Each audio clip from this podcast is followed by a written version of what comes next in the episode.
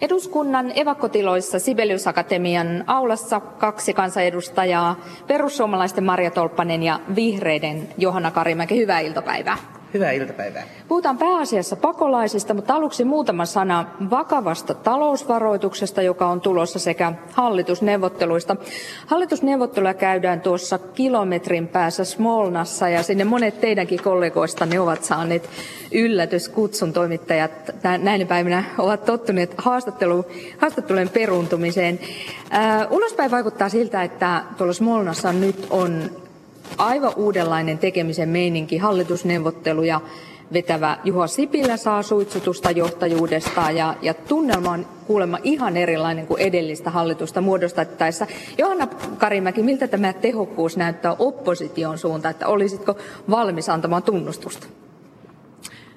Totta kai, että kyllä Suomen tilanne on niin vakava, että tarvitaan Suomea nostavia uudistuksia. Ja on hyvä kuulla, että, että prosessi etenee näinkin mallikkaasti. Että tietysti meillä vihreillä on varmasti eri näkökulmia liittyen yksityiskohtiin ja meidän arvoissa, mutta toivotaan, että saadaan toimintakykyinen hallitus. Mutta tosiaan tunnelma kuulemma ihan erilainen. Näyttääkö se erilaiselta kuin mitä, mitä oli tunnelma silloin neljä vuotta sitten, kun Sixpack-hallitusta muodostettiin ja vihreät olivat mukana? No tietysti se, että nyt on vähemmän puolueita mukana, niin vaikuttaa.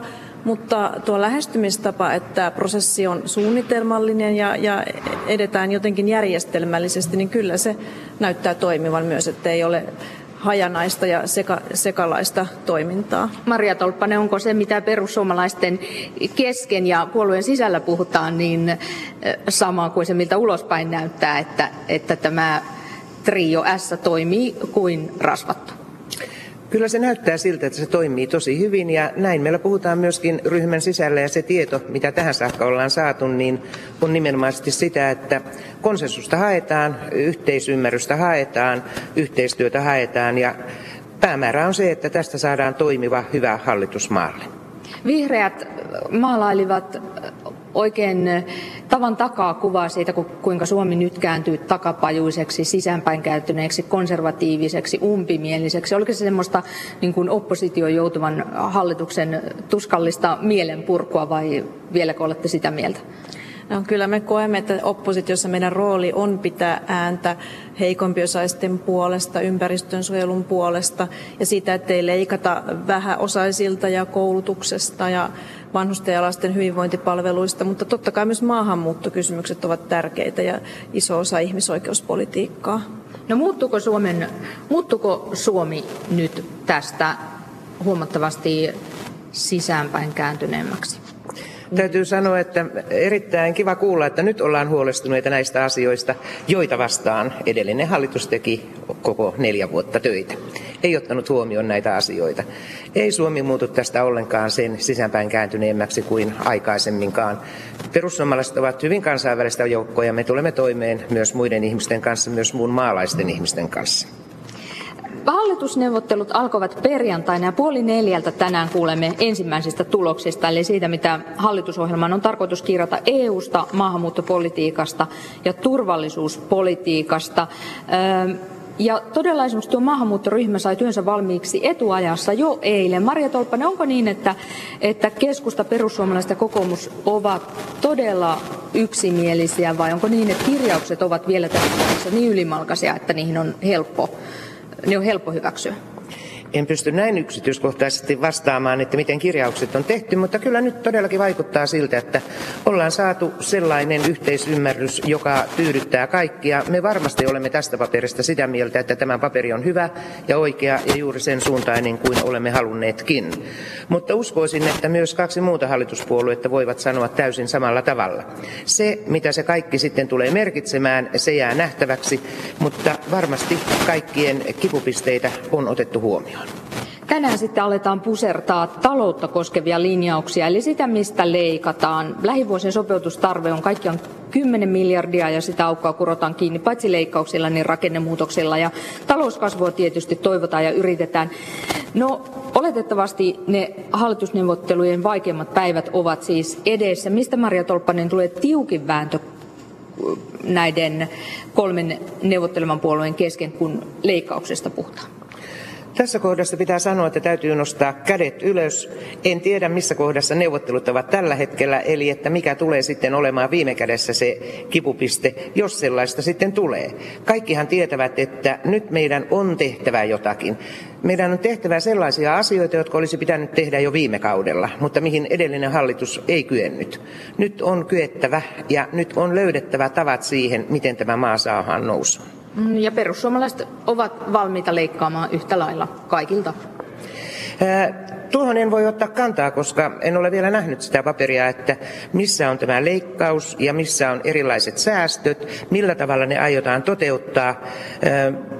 Voisin sanoa sen suoraan, että varmasti me emme ole niitä, jotka haluamme leikata kaikkein köyhimmiltä, jotka haluamme leikata kaikkein vähävaraisimmilta kaikkein eniten. Se ei kuulu meidän politiikkaamme. Mutta katsotaan nyt sitten, että mitä sieltä tulee. Meillä on hyvät neuvottelijat, asiansa osaavat neuvottelijat, jotka tuntevat myöskin tämän tilanteen ja tuntevat eh, ennen kaikkea sen kansan, joka asuu tuolla. Me olemme maan paras toripuolue, me tunnemme ihmiset.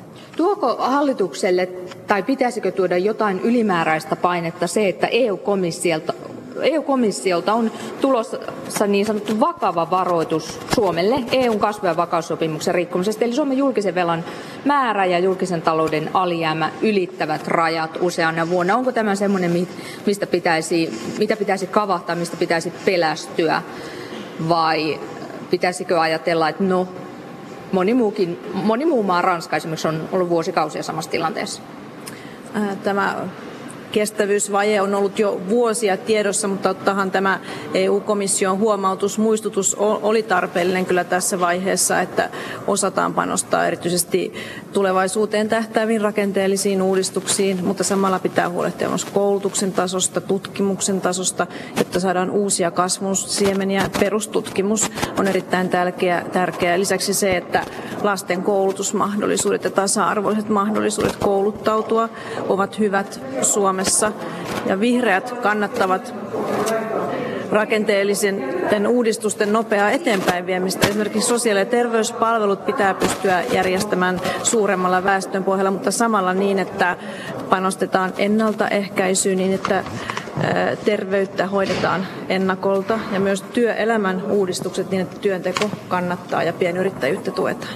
Puhutaan sitten tästä varsinaisesta päivän isosta aiheesta Välimeren joukkokuolemista. 1800 ihmistä on hukkunut alkuvuoden aikana Välimeren aaltoihin pyrkiessään Eurooppaan. Ja noista täyteen sullotuista merikelvottomista veneistä puhutaan kelluvina ruumisarkkuina.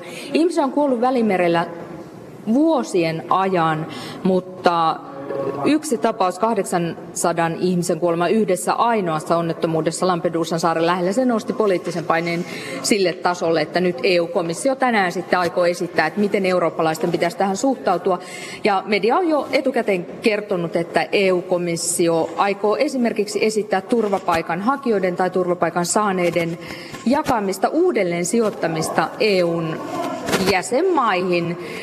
Eli jaettaisiin nämä ihmiset EU-maihin väkimäärän, bruttokansantuotteen, työllisyystilanteen perusteella. Eli tämä olisi jotain ihan uutta sellaista vastuun tasaamista, vastuun jakamista. Onko Johanna Karimäki hyvä idea? Niin kuin EU aikoinaan perustettiin isoksi rauhanprojektiksi, niin onhan kestämätön tilanne, että ihmisiä nyt menehtyy. Meidän rajoillemme oli viimeinen hetki jo tehdä toimenpiteitä ja ryhtyä toimiin.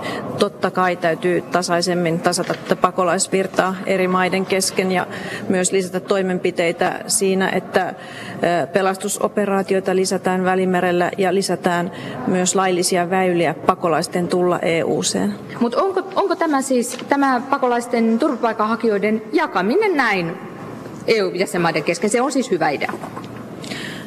Kyllähän se, että tasaisesti jaetaan vastuuta, niin on aina parempi kuin se, että koko vastuu olisi sillä maalla, joka ensimmäisenä vastaanottaa pakolaiset. Johanna Karimäki, vihreät olivat edellisessä hallituksessa hallituspuolue ja silloin Suomen virallinen kanta ja nyt on edelleen se, että, että pakolaisten vastaanoton pitää perustua vapaaehtoisuuteen. Miten sille kannalle päädyttiin? No nyt vihreän puolueen kanta on se, että tuo EUn linjaus pakolaisvirran tasaamisesta on järkevä, koska se on inhimillisesti perusteltu tämän suuren hädän keskellä. No Maria Tolppanen, oletan, että olet eri mieltä. No ihan ensiksi täytyy sanoa, että se mikä on valtavan surullista on se, että kaunis turkoosi välimeri on muuttunut punaiseksi, verenpunaiseksi mereksi. Se on asia, jolle pitää pystyä tekemään jotakin. Valitettavasti sitä asiaa ei paranna se, vaikka me jakaisimme millä tavalla pakolaiset sen jälkeen, kun heistä ne pääsevät tänne, jotka pääsevät. Mikäli sille asialle, että ihmisiä pannaan vaikka minkälaisiin sardiinikippoihin ja purkkeihin tulemaan tänne, heitä houkutellaan muun muassa Vaasan laivojen värissä nousemaan paattiin ja luvataan yhdeksän hyvää ja kahdeksan kaunista ja paatti jätetään kellumaan sitten muutaman, kilometrin, muutaman kymmenen kilometrin päähän rannikosta, niin tälle asialle pitää pystyä tekemään jotain. No, mitä sille pitäisi tehdä? Asiaan pitää pystyä tarttumaan lähtömaasta. Se on kaiketi ainoa asia. Ja myöskin se on tehtävä selväksi, että Eurooppaan ja sen enempää Välimeren kautta kuin minkään muunkaan kautta ei kannata tulla luvattomana tai paperittomana pakolaisena. Vaan silloin kun tullaan pakolaisena, niin sitten mennään pakolaisleirien kautta, tullaan kiintiöpakolaisina. Se on todella hyvä systeemi. Se on käytössä Euroopan maista muistaakseni vain 13. Sitä voitaisiin laajentaa ehkä vähän laajemmallekin, niin silloin tämä pakolaisvirta ja pakolaisten vastaanottaminen olisi hallinnassa. Suomi ottaa 750 kiintiöpakolaista vuodessa. Nyt on nostanut tuhanteen kiintiön Syyrian pakolaisten vuoksi. Mutta Maria Tolpanen, kannatatko siis sitä, että kiintiöpakolaisten ottaminen olisi pakollista kaikille EU-maille? Se olisi hallittu tapa ja kenties sitten pakolaiskiintiötä voisi Suomikin nostaa. En ota Suomen pakolaiskiintiön tässä asiassa kantaa, mutta se olisi tasapuolista, jos kaikki ottaisivat kiintiöpakolaisia. Silloin jokainen jakaisi sitä taakkaa ja taakka ei tulisi vain muutaman harvan maan harteille, jotka jo tällä hetkelläkin kantavat oman kortensa tähän kekoon. Mitä Johanna Karimäki tästä ehdotuksesta ajattelet? No se on juuri se, mitä myös vihreät kannattavat, että ne kiintiöpakolaisia jaettaisiin tasaisemmin ja jokainen maa olisi vastuussa ja myös Suomella on varaa nostaa omaa pakolaiskiintiötänsä. Mutta totta kai on selvää, että tämä järkyttävä ihmissalakuljetus on saatava itsessään loppumaan. Eli tarvitaan toimenpiteitä myös esimerkiksi Libyan kanssa siellä lähtömaassa, että otetaan tätä rikollista toimintaa harjoittavia ihmisiä kiinni. Kannatatko sitä salakuljettajien laivojen tuhoamista? en missään nimessä kannata tällaista sotilaallista operaatiota, että sen seuraukset voisivat olla hyvinkin kohtalokkaat ja ennalta arvaamattomat ja sivullisia uhrejakin voisi tulla siinä. Kaikki merikelvottomat alukset on syytä tuhota ja viedä laivojen hautausmaalle. Uskotko Maria Tolppanen, että jos bisnes on hyvä, niin salakuljettajat eivät löydä jostain uusia laivoja tai rakenna niitä vaikka itse? Varmasti löytävät. Se jos mikä on vuoren varmaa, että rikollinen toiminta kulkee aina kaksi askelta rehellisen toiminnan edellä. Siinä on se kujajuoksu, mikä pitäisi pystyä tekemään. Siinä pitäisi saada se loppukiri, mutta vähän olen skeptinen. Kun molemmat, Johanna Karimäki ja Marit Tolppanen, kannatatte siis äh, kiintiöpakolaisten ottamista niin, että se olisi kaikille, kaikille EU-maille pakollista. Nyt tosiaan noin puolet EU-maista niitä kiintiöpakolaisia ottaa. Mutta se auttaa tietysti hyvin pientä määrää. Kun ajatellaan turvapaikanhakijoita oli viime vuonna yli 600 000. Ja sitten kun ajatellaan, että kuinka moni hädänalainen, vaikka Syyrian sotaa pakeneva pääsee kiintiöpakolaiseksi, niin se on pieni murto-osa. He vuosia ovat leireillä. Eli se pelkkä pakolaiskiintiöiden kautta toimiminen ei se auttaa hyvin pientä määrää ihmisiä.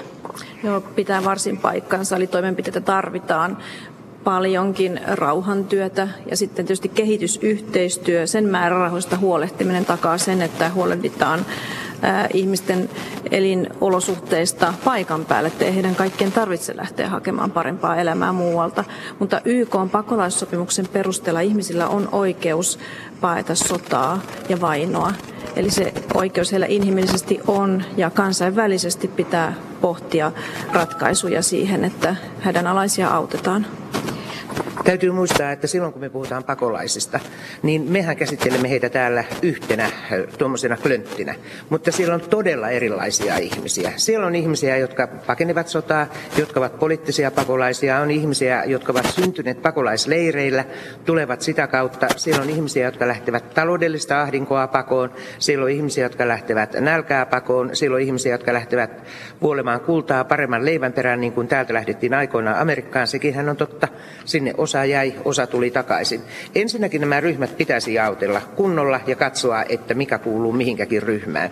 Ja semmoinen, mitä henkilökohtaisesti ihmettelen suunnattomasti, että tänne tulee ihmisiä, jotka sanovat, että eivät voi elää omassa maassaan, koska heitä vainotaan siellä, niin viimeistään kahden vuoden päästä lähtevät sinne lomalle.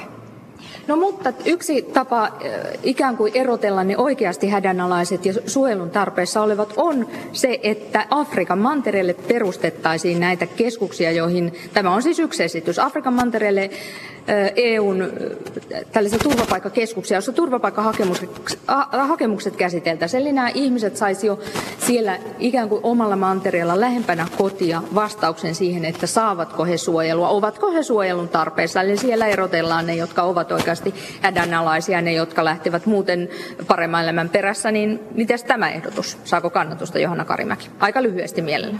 Kiinnostava ehdotus. Itse asiassa siihen voisi syventyä enempi, mutta ei nyt suorata kädellä kantaa, koska koska kuulen tämä nyt tässä ensimmäistä kertaa, mutta kyllä ihan mielelläni tästä asiasta kuulen lisää. Minusta tämä kuulostaa varsin optimaaliselta ehdotukselta. Vielä lyhyesti, jos tänään tosiaan EU-komission esitys tulee ja EU-jäsenmaat ottavat huippukokouksessa kesäkuussa kanta, jos EU-jäsenmaat eivät muuta mitään, jos minkään komission ehdotuksiin ei suostuta, viime vuonna yli 600 000 turvapaikanhakijaa ja tosiaan kuolleiden määrä välimerellä kasvaa koko ajan, niin miltä tilanne vuoden päästä näyttää? Jollei mitään tehdä lähtömaissa, niin tilanne on todella huolestuttava, todella hankala. Mutta se, että jos koko ajan tehdään, koko ajan otetaan, niin se on sellainen ovi, jota ei saada sen jälkeen auki. Tai siis kiinni. Se on Pandoran lipas. Meillä on nyt humanitaarinen kriisi, on ilman muuta pakko toimia nyt. Selvä, kiitos oikein paljon haastattelusta. Vihreiden Johanna Karimäki ja perussuomalaisten Maria Tolppanen. Kiitos. Kiitos.